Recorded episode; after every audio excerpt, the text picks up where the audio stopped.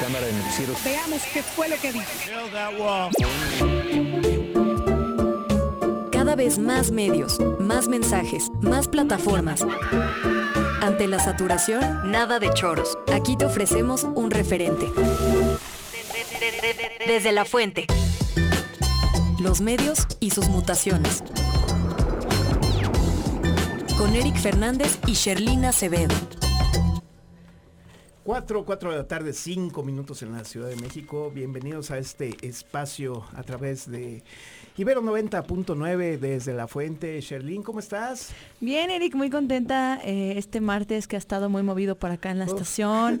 Eh, los finales todavía. Yo ya terminé la semana pasada, pero estamos por acá en friega con todos los cierres, eh, bueno, con el cierre de año y los especiales que estamos realizando en esta estación, que hoy por la tarde a las 2 estuvo el tan querido licenciado Davidson, que vino a presentar un disco de Daft Punk. Y así esta semana hemos estado pues un poco nostálgicos de todo este cierre de año 2019. Así es que ahorita nos ponemos un poco informativos y estoy muy contenta de compartir micrófonos contigo. Y hoy también está con nosotros Sandra Sofía y además nuestros compañeros que ya nos habían olvidado, Jackie y Luis de la TUF de Chalco y ya están por acá también acompañándonos y David Obando también aquí ayudándome en los controles que ahí ando, ¿eh? ya, ya estoy operando casi yo. Me parece muy bien ahí tomando los controles, Sandra Sofía, pues bienvenida otra vez a este que es tu espacio. Gracias, gracias. Pues muchas gracias, como siempre ha sido más de un mes intenso, ya nos pasamos del mes más uno, pero ha sido muy divertido y muy irruptiva la palabra. Sin duda la música nos pone en una sintonía reflexiva, sobre todo en estos martes, ¿no? Martes de fines de, año, donde todo el mundo empieza a tener otra perspectiva de nuestra realidad cotidiana estamos más, como dicen, enfiestados, pero también recordando lo que ha pasado a lo largo de este año y ha sido en verdad un gustazo share, estar a lo largo de todos estos martes compartiendo estos cambios y transformaciones que en el ámbito comunicativo y periodístico hemos tenido en verdad. ¿eh? Sí, totalmente. Me acuerdo que en mi primera emisión desde La Fuente fue en abril y fue ya se pasó el tiempo muy rápido. Muy rápido.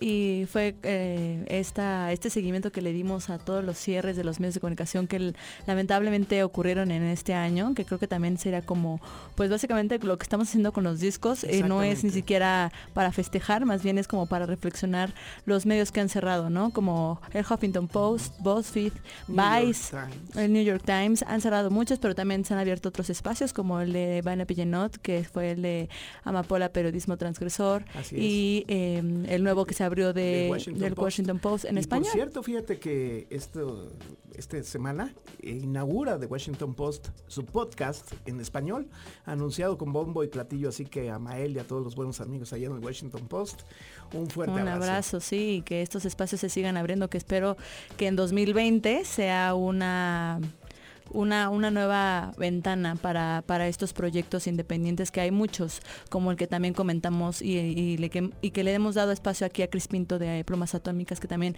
son chavos que están haciendo cosas súper interesantes y que están tratando de dar voz y tratando de contar, historias que no pasan en las televisoras o estas eh, empresas que son medios de comunicación masivos. Entonces esperamos que 2020 le pinte mejor a los medios de comunicación, ¿no? que nos pinte mejor a todos, a todos nosotros en estos espacios. Fíjate, Sandra, eh, Sandra, Sofía y queridísima Sherlyn, uno de los asuntos que están vinculados a nuestra práctica comunicativa cotidiana tiene que ver con los datos personales.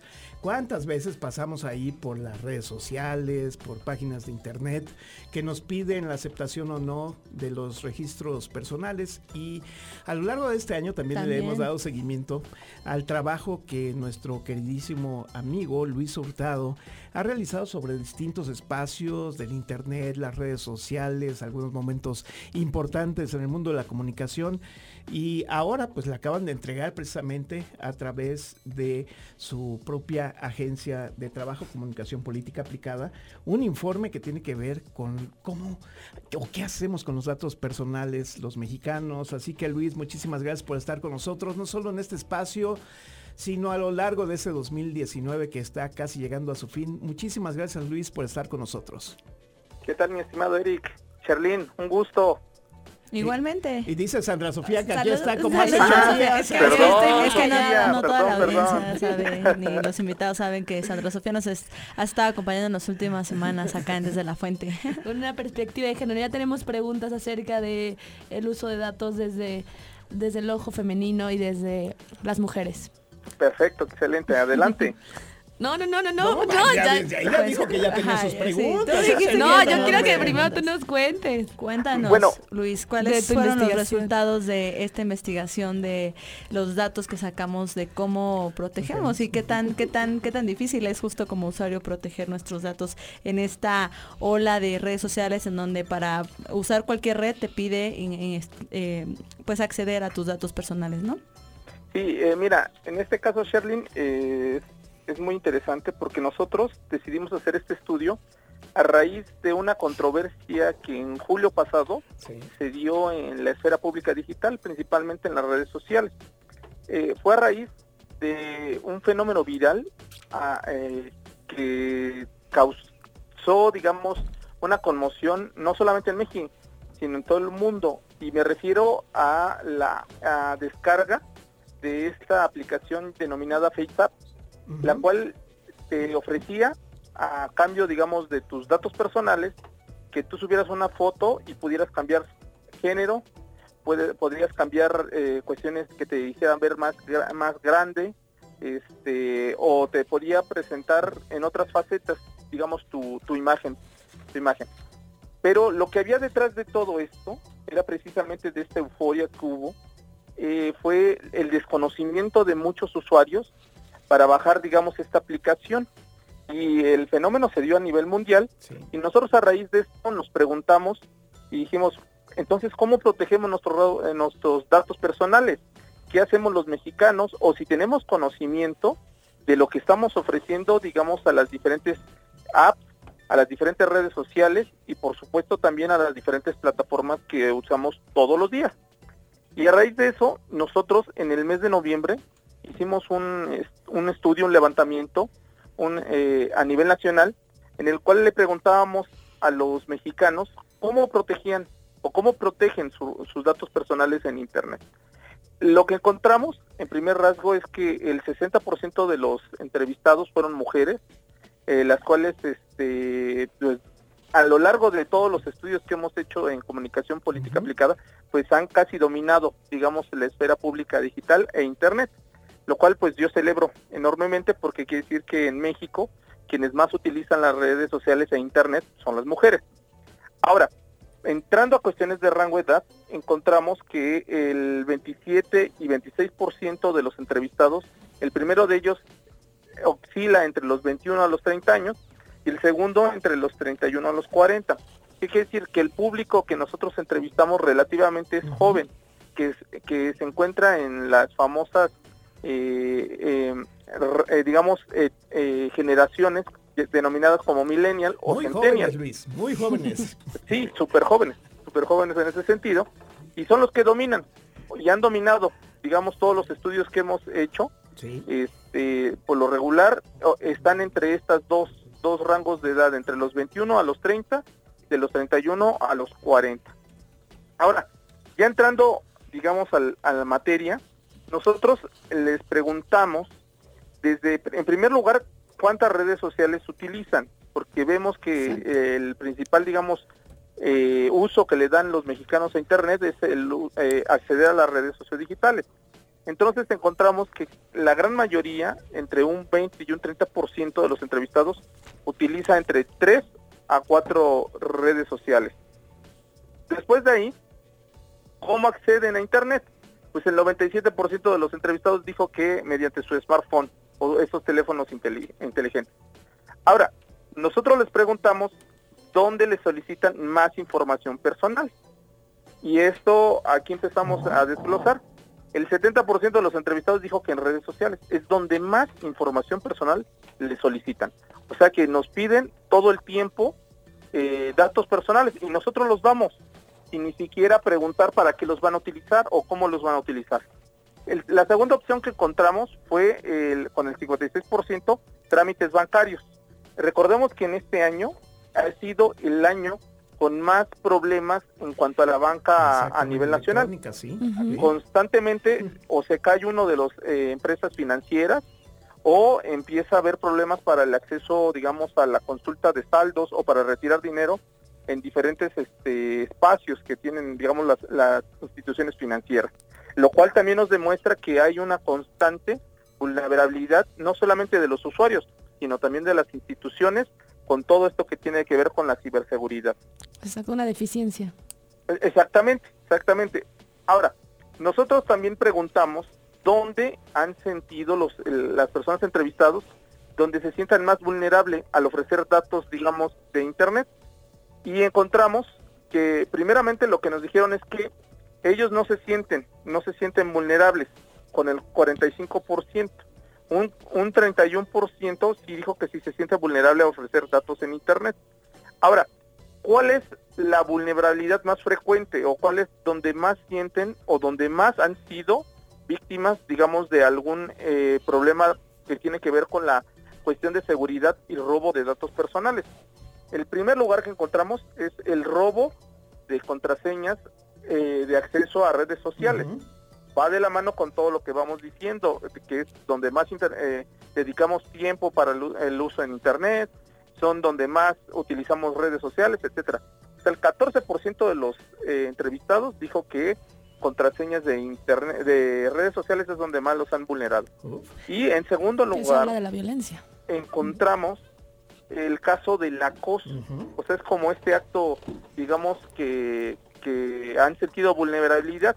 Y va de la mano con este 2019 precisamente que se ha marcado por los movimientos feministas eh, en todo el país y en todo el mundo. Y vemos que internet es uno de los puentes o uno de los lugares donde precisamente se dan más estos casos de acoso. O sea es el 11% para ponerlo más o menos en cifras de cada 100 usuarios en internet y que usa por supuesto redes sociales 11 mexicanos o mexicanas, en este caso, que casi yo estoy seguro que son mexicanas, han sufrido un, eh, un, el, un caso de acoso, lo cual pues es, es alto, esto es muy alto en ese sentido. No, altísimo, sobre todo porque estamos hablando de un espacio donde la vulnerabilidad está tremenda, es decir, eh, estamos hablando de transacciones comerciales, estamos hablando de ocio, estamos hablando finalmente de intercambios de persona a persona, estamos utilizando el tema de, eh, de las redes sociales como tal, como forma de intercomunicación. Y entonces, ¿a qué se debe tanta eh, presión? ¿No sabemos protegernos o qué es lo que pasa en términos de la vulnerabilidad? ¿O es la propia red lo que hace esto? Pues mira, en este caso, Eric, encontramos lo siguiente. Nosotros les empezamos a preguntar sobre hábitos. O sea, ¿qué hacemos nosotros para, para propiciar, digamos, las vulnerabilidades de datos personales y por lo tanto de ciberseguridad? Nosotros les preguntamos si comparten, digamos, su ubicación en redes sociales. Exacto. Esto a raíz de que vimos que en la prensa a lo largo de todo este año encontraban que el modo operandi para los secuestros era que compartían, digamos, eh, su, su, ubicación en las redes sociodigitales. Y nosotros encontramos que el 38%, digo 32% de los entrevistados sí comparte su ubicación en tiempo real en las redes sociales. O sea, 32 de cada 100 mexicanos que utilizan redes sociales comparten en tiempo real su ubicación. O sea, estamos hablando casi del 30% y yo me atrevería, o sea, ahora te lanzo la pregunta de decir, ¿por qué mexicanos y me atrevería a decir mexicanas compartimos nuestra ubicación en tiempo real? Estamos hablando de la seguridad, estábamos hablando de la seguridad a través de un localizador que sería en este sentido el teléfono, ¿no? Porque yo pienso en mi experiencia personal y en mis eh, colegas, amigas, eh, familiares, en especial mujeres, que nos mandamos la ubicación eh, normalmente de noche, cuando usamos la movilidad como de, un taxi, un Uber, lo que sea, o también hasta en la calle, ¿no? Por este sentido de seguridad. Entonces, está también interesante el, uso de la localización. Totalmente, y yo, Luis, una de las cosas que justo estoy em, viendo también con toda esta, pues, lo que ha sucedido con con compañeras y mujeres que han sufrido acoso, que han sufrido incluso pues que ha terminado en tragedia. Em, justo en redes sociales hay una aplicación, bueno, una cuenta de Twitter que se llama Aquí estoy CDMX, que se volvió un poco causó mucho revuelo justo por, por el hecho de que ahora nosotras como mujeres tenemos esta cuenta en donde ahí estamos compartiendo ya nuestras fotos de las placas de los taxis donde subimos, de eh, la foto del conductor de Uber, de las placas. Entonces, creo que también esa dinámica de compartir también ya ese tipo de información en redes sociales es fundamental y es muy importante porque es estar un poco accionando y ejecutando el hecho de que nosotras mismas nos estamos cuidando, ¿no? Sí, por supuesto. Eh, miren, en este sentido va por las dos vías. Por una parte, tiene que ver con la cuestión de las redes sociales públicas, o sea, lo que conocemos como Twitter, Facebook, eh, Instagram, eh, inclusive YouTube ya te permite también este compartir este, tu ubicación, pero vemos también el caso de las redes sociales que son privadas, todo lo que tiene que ver con las, principalmente las de mensajería. Por una parte, encontramos que en las redes privadas es donde más se comparte, digamos, la ubicación y va de, la mano, digamos, de esta cuestión de la protección, o sea, decir dónde estoy, con quién estoy y cómo voy, ¿sí? O sea, esta parte. Lo cual, eh, en ese sentido, es correcto porque precisamente es una cuestión del uso de las redes sociodigitales, las redes sociodigitales, para poder, digamos, eh, protegernos. Es una cuestión eh, meramente, digamos, de alfabetización digital correcta o sea, el uso o el empleo de, la, de las herramientas para este tipo de situaciones.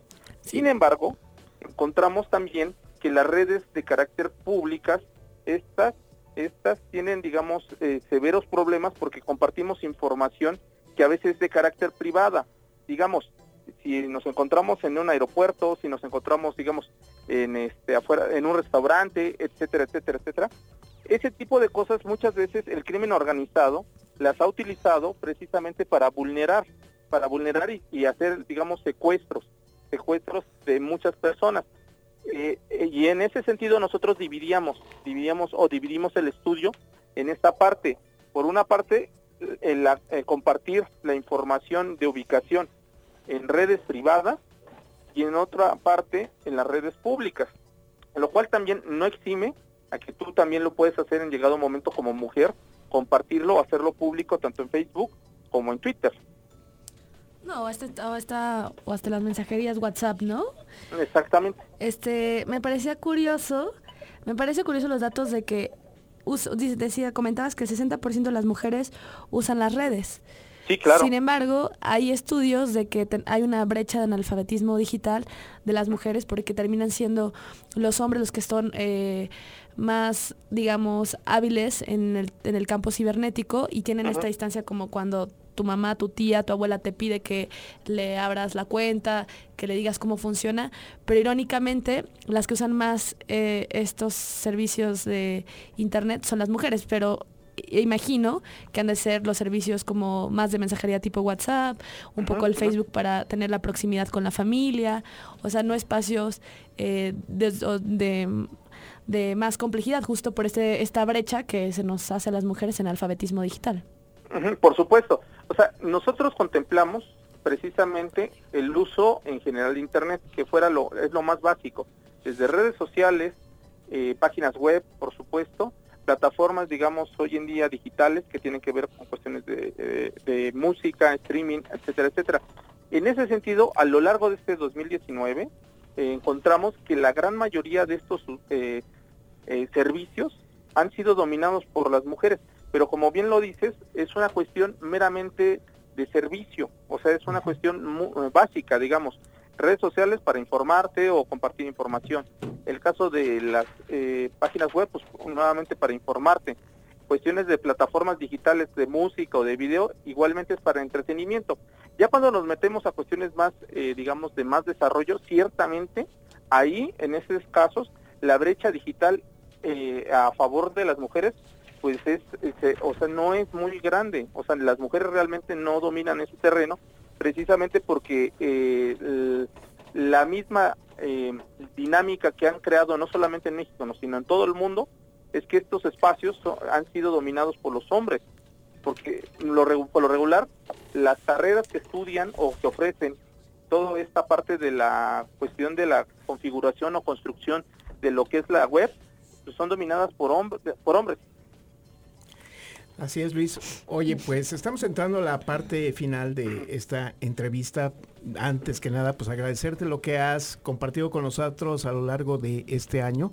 Y sobre todo, pues eh, un siempre al final de estos eh, encuentros, pues tenemos por ahí un nivel de, de pregunta, es decir, ¿qué, ¿qué, es lo que tenemos que hacer muy rápidamente para evitar este tema de eh, pues de la privacidad para que no sea vulnerada, es decir, leer los archivos, leer los avisos de privacidad, firmar, consentir, ¿qué es lo que hay que hacer?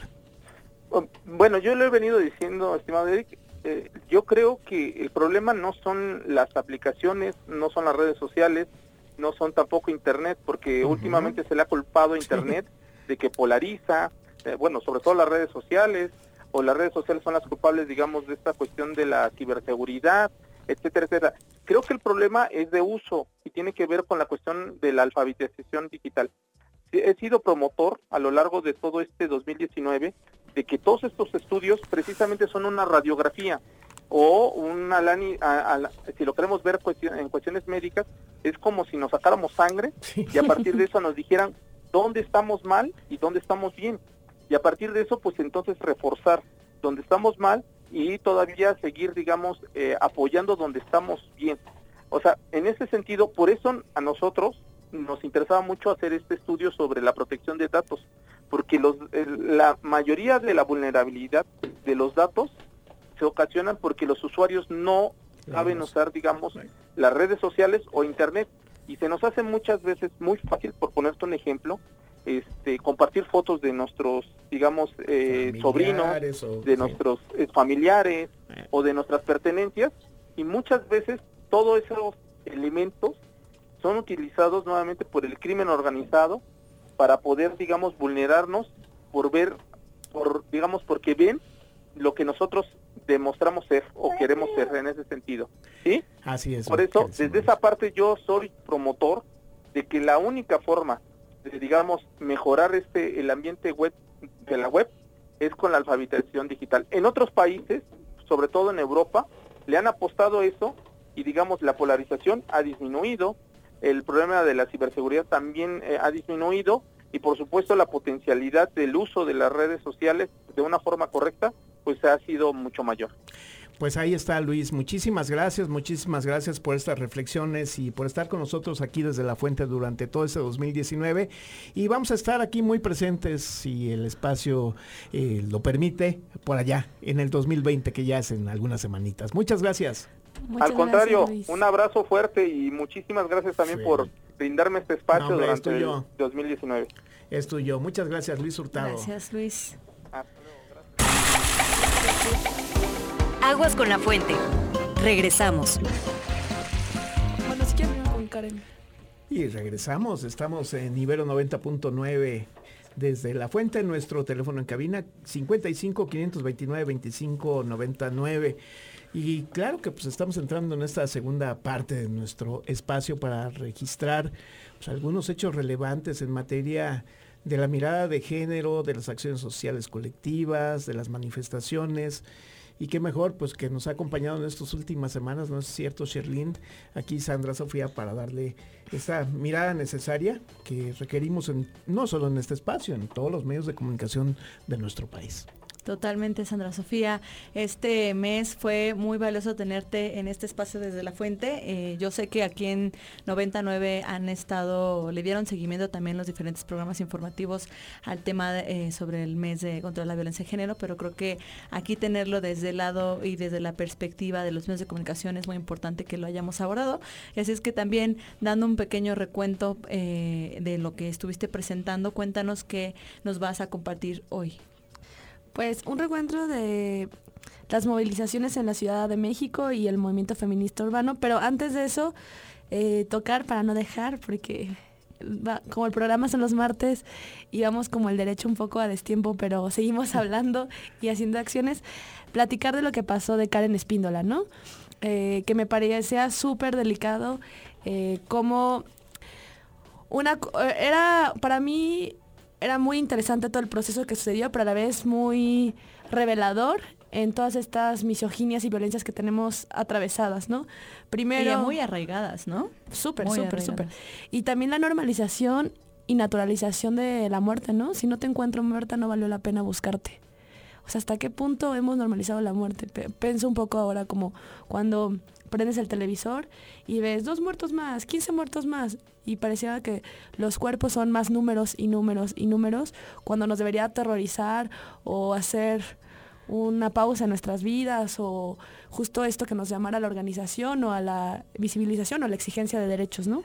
Sí, totalmente. Yo también, justo creo que nos tocó, fue el martes en la tarde, ¿no? Eh, justamente que ya nos lo logramos abordar aquí en este programa y sí, totalmente una de las cosas que a mí más me sorprendió un poco, justo en tema de lo que va este programa que es los medios de comunicación también es pues eh, hacer este análisis de cómo también eh, así al mismo momento en donde se, se, da a conocer el video de Karen Espíndola en este bar en donde la encontraron, em, también cómo la, forma en cómo se da el mensaje de los medios de comunicación masivos, ¿no? La televisión y la radio, creo que es muy importante que haya este análisis de los mismos, eh, pues que están al frente, los, mismos comunicadores que están al frente de un micrófono y de una em, de un medio de comunicación, de una pantalla, en donde también saben que el hecho de hablar y de compartir el mensaje, eh, mucha gente lo escucha y entonces repites y replicas lo mismo que vemos en redes sociales, que es lo mismo de, ay, armaron tanto desorden y la ciudad y el país se paralizó para que ella haya estado en un bar, ¿no? Y eso yo lo escuché en distintos medios de comunicación que no necesito ni siquiera mencionarlos porque sabemos qué personas, qué comunicadores hicieron y replicaron de manera incorrecta este mensaje. Sí, me parecía bien delicado. No solo, a mí me parece impresionante, no, no solo eh, las portadas de los periódicos, sino eh, los colegas o los amigos, en especial hombres, que veían los Facebook que se burlaban, ¿no? Es porque se fue de parranda, o este que hace una mujer, porque parece ser que es madre, ¿no? De dos hijos. Entonces, ¿qué hace una mujer fuera de su casa? Como toda esa estigmatización de el no derecho a la fiesta, las mujeres no deben de estar fuera de sus casas, cómo está de noche, cómo iba vestida, este, hasta cosas acerca de su vida íntima, de que se fue con un hombre. Me parecía profundo y no estábamos viendo todo lo más allá. Eh, primero de que o sea, a partir de que en el día de hoy, de enero a octubre en 2019, hay 809 casos de feminicidios registrados en el país, cuando en 2015 teníamos 411 cifras terribles, pero cifras más terribles cuando van en aumento, entonces no tener, que son cifras oficiales reportadas hasta noviembre, me parece peligroso no pensar que si alguien te manda un texto y te dice que, que o sea, ella, ella comentaba, ¿no? Que el taxista se, así se veía sospechoso y que todo, pues a todos nos ha pasado. Por eso no se nos hizo ingenuo y por eso no era ajeno a nuestra realidad. Sí, como ya diría, me gustó mucho lo que dijo el Mijis, que decía como, bueno, va a tener una súper regañada en su casa, pero eso la no... su mamá, ¿no? Exacto, que la regañe su mamá y cada quien ahí que no se meta, pero que también hablemos de que tenemos esta capacidad de organización social, de organización a través de las redes. Que eso a mí me sorprendió, que fue, yo sentía esta comunidad como cuando fue el 19C, ¿no? algo así siento que, que vi con esta paralización en redes y en medios de cómo nos movilizamos para que se hiciera viral el caso de Karen Espíndola. Sí, y no dejar y no, no dejar de pasar de que sí. Eh, la acción fue lastimadamente desafortunada, ¿no?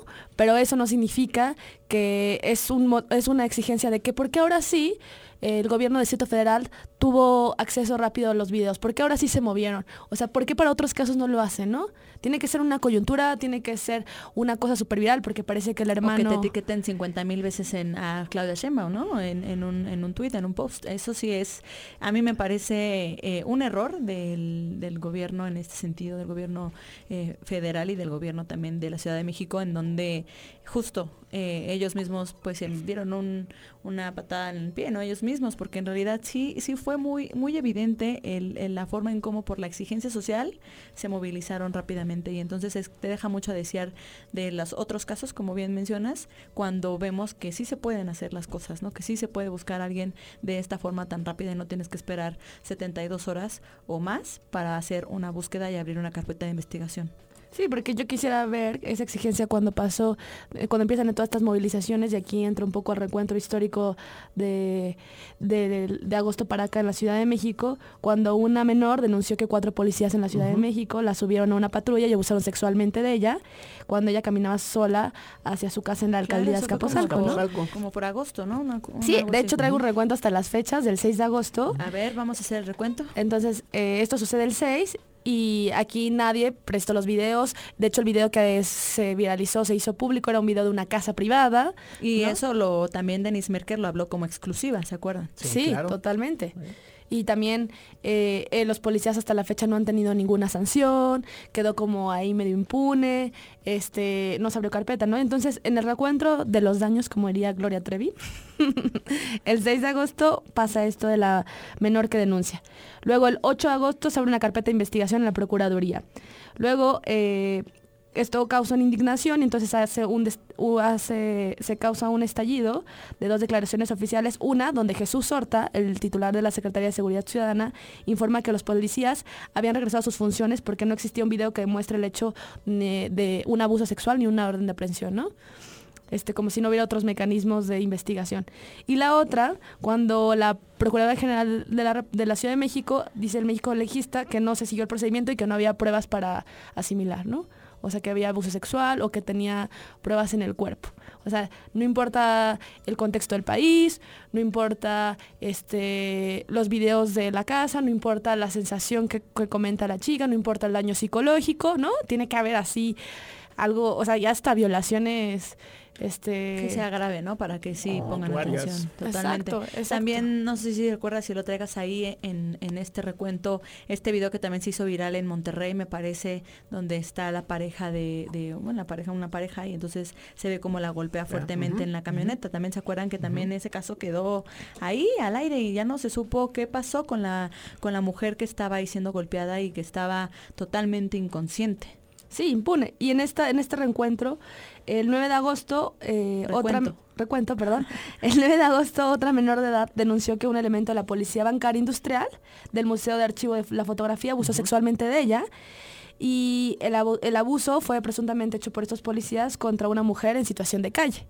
Entonces también, pues una persona que vive y sobrevive en calle, pues no cuenta, ¿no? Son los sin voz, son los que no importa que se nos, que se mueran, no importa que las violen, pues esas no valen, ¿no? No valen para el Estado.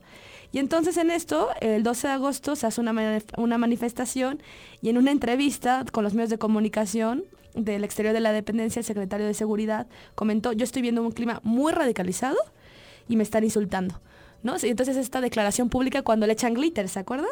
Sí, totalmente. Y, se niega a entablar el diálogo y entonces ante la falsa acción del secretario, una, una mujer lanza glitter. Y después de ahí, ese mismo día, la primera manifestación se realizó el 12 de agosto, a la cual acudieron cientos de colectivos y mujeres, y algunas eh, llegaron a la, a la PGJ.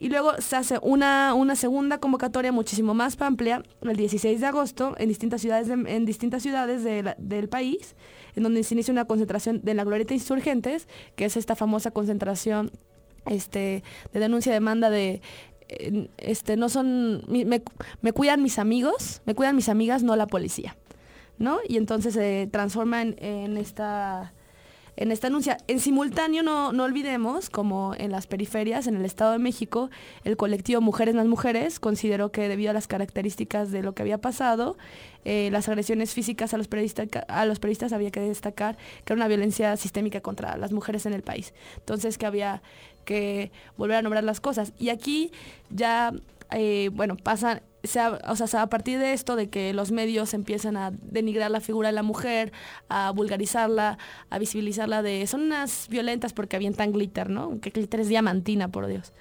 Y, y demás cosas, se, hace, se abren los diálogos con Claudia Schembaum, y después de que se abren los, claudios de con los, diálogos. con Claudio Sheinbaum empiezan este también ahora otra vez en simultáneo en el Estado de México la red de todo de todos los derechos para todas y todos y en el Observatorio Ciudadano Nacional del Feminicidio se hace un llamado a los familiares de víctimas y sobrevivientes de estos delitos para salir a las calles a una velada para iluminar el camino de la justicia por justicia de las que ya no están. Esto ya llegamos al 25N. El 25N. Y eh, eh, lo que lograbas percibir en este momento, ¿cuál era la cobertura de los medios de comunicación? ¿Había cambiado o seguían en sus mismas narrativas de poner en una perspectiva pues denigrante a las mujeres, a sus movimientos, poner una serie de etiquetas o, hubo cambios positivos en la cobertura? Pues esta incapacidad de los medios, eh, narrativa en la, en la poca forma de fijarse en en la forma y no en el fondo, que ambos son importantes, pero en el fondo de que es mucho más profundo el dolor, mucho más profundo el hartazgo, muchísimo más profundo la rabia, que decir si aventaron diamantina o no. O me acuerdo que también un, un, señor que iba pasando ahí, que era también este, gente de calle, este, le pegó un periodista y la nota fue eso, ¿no? Cuando todavía las feministas fuimos a, a quitarlo, a, decir no es, eh, no es en esa situación y nosotros no estamos golpeando al camarógrafo. Y entonces toda la nota siempre pareciera como espectacular y de nota roja. Lo mismo que pasó con Karen Espíndola, ¿no? Hoy veía en la mañana que le están proponiendo en un programa de enamorándote, algo así, su participación. Sí, no, el chiste es vulgarizar la tragedia y... A, eso iba, es decir, finalmente el enfoque, el lineamiento, el encuadre, pues esas cosas que son colaterales, ¿no? No algo importante. Sí, y ahí entra una gran responsabilidad de los medios de comunicación de seguir fomentando esto y de una eh, empresa que es TV televisión nacional e internacional. Y, por eso te preguntaba, a partir del 29N, pues el mundo cambia. 25N. 25N, perdón, 25N. El mundo informativo cambia. No es que cambien las protestas, no que cambie la mirada. ¿Y cómo se sigue tratando estos asuntos? No, no cambiaron, no se modificaron, siguen presentes, ¿no? En la realidad. Exacto, siguen presentes y siguen argumentando que somos violentas, que este, que vamos a dar la nota en si pintamos un este un monumento, que vamos a dar la nota si, echamos glitter, que vamos a dar la nota si hay discus o sea, como hay denuncias con rabia, con groserías, cuando es o sea, eso no es el tema. El tema es que nos están matando. El tema es que nos matan 10 mujeres al día. El tema es que es un privilegio las que tienen la voz y las que hasta se, se hace una búsqueda. Hay mujeres que ni siquiera se les hace importante. O sea, hay mujeres de, parte del Estado y de parte de otros espacios donde no se hace importante que se nos busque o donde ni siquiera se nos pueda hacer visibles, ¿no? Y entonces es, es otra vez esta forma reiterativa de hacer todo un estereotipo de la mujer en todos los sentidos. De, o sea, por eso es muy irruptivo y muy conveniente y muy interesante cómo nacen las tesis, ¿no? En hay una euforia social y un movimiento social en, en rabia y, hartazgo y descontento acerca de, nuestros gobiernos, acerca de la forma de tratarnos y también ahí viene en la política nosotras, el género. Entonces las tesis, que no recuerdo la fecha en que salen, pero no salieron hace menos de un mes, hace dos semanas si no me equivoco, y en dos semanas estas chilenas de Valparaíso le dieron la vuelta al mundo con con un performance diciendo el violador eres tú. Que el día que los días anteriores estaba viendo que en Turquía Exactamente. Lo hicieron, las mujeres turcas lo hicieron en, turco y en español y Turquía pues tenemos otro contexto cultural, del Medio Oriente, ¿no? Y con las mujeres. ¿Y qué te pareció el video que se hizo viral de los chicos estos de la América, ¿no?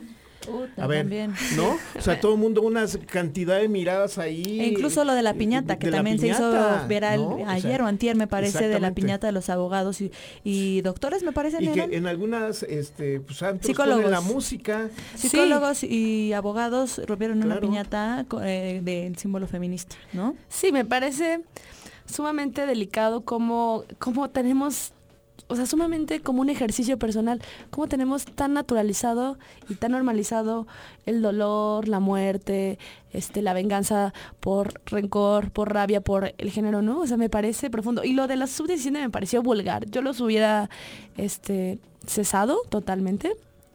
no sé cómo se dice, como los bajas. Eh, porque no es la primera vez que sabemos que los futbolistas eh, varones hacen este tipo de cosas, ¿no? Es la cosificación, la codificación de las mujeres, este sentido de sexualizarla todo el tiempo, esto me expresa. Aparte, ¿en qué mundo vivía ese chico, no? Lo, sube su Facebook personal, se ríe, este, dice que la solución es ir a talleres de feminismo. Eso no es la solución, la solución es mucho más profunda, ¿no? Ni más cuando se está haciendo una cultura de, burla y de violencia y de muerte hacia nosotras. O sea, parece que hay una reacción más importante en las tribunas por un grito homofóbico que por un hecho en contra de las mujeres, ¿no? ¿Por qué? Porque en el otro nos van a castigar como país, nos van a castigar como afición, entonces todos calladitos, ¿no? En la tribuna, mientras que estos actos que son de, dirían los especialistas en fútbol de vestidor, pues no trascienden más allá que la anécdota y creo que eso nos hace nos debe hacer cambiar urgentemente a los medios de comunicación, a los equipos de fútbol, a los medios de comunicación que tienen equipos de fútbol y sin duda, pues ahí tiene un cambio de paradigma urgente y necesario. Que yo recuerdo muy bien cuando este, este hombre este, se perdió tres días en el Mundial y, y lo encontraron con una chica y había aplausos, ¿no? Porque era un hombre que se había este, que la había armado, ¿no? Porque aparte se había ido tres días de Reven, estaba perdido, estaba en el Mundial y aparte se había ido con una mujer. Era un ganón. Era un ganón. Pues, ¿dónde estamos hoy? ¿Dónde estamos hoy ya que estamos en la parte final? ¿Crees que esperamos en el 2020 un cambio de cobertura en los medios de comunicación? ¿Crees que es importante que nosotros sigamos enfatizando estos y otros importantes temas, no solo en nuestra estación, sino en todos los espacios habidos y por haber? Sí, me parece que este, se está moviendo algo, eh, se está nombrando más cosas, estamos visibilizando lo invisible, que siempre ha sido visible para los ojos, pero no para todos, porque siempre incomoda, ¿no?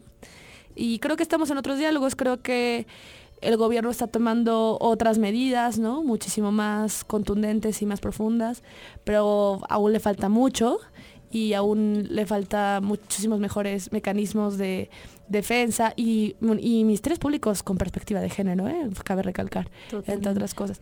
Y también el uso de las redes como la juventud. Entonces yo espero que un 2020 nos pinte mejor, sin menos feminicidios, con más conciencia de nuestras violencias y en esta revisión, en verdad, de las masculinidades y de la y de los tratos, ¿no?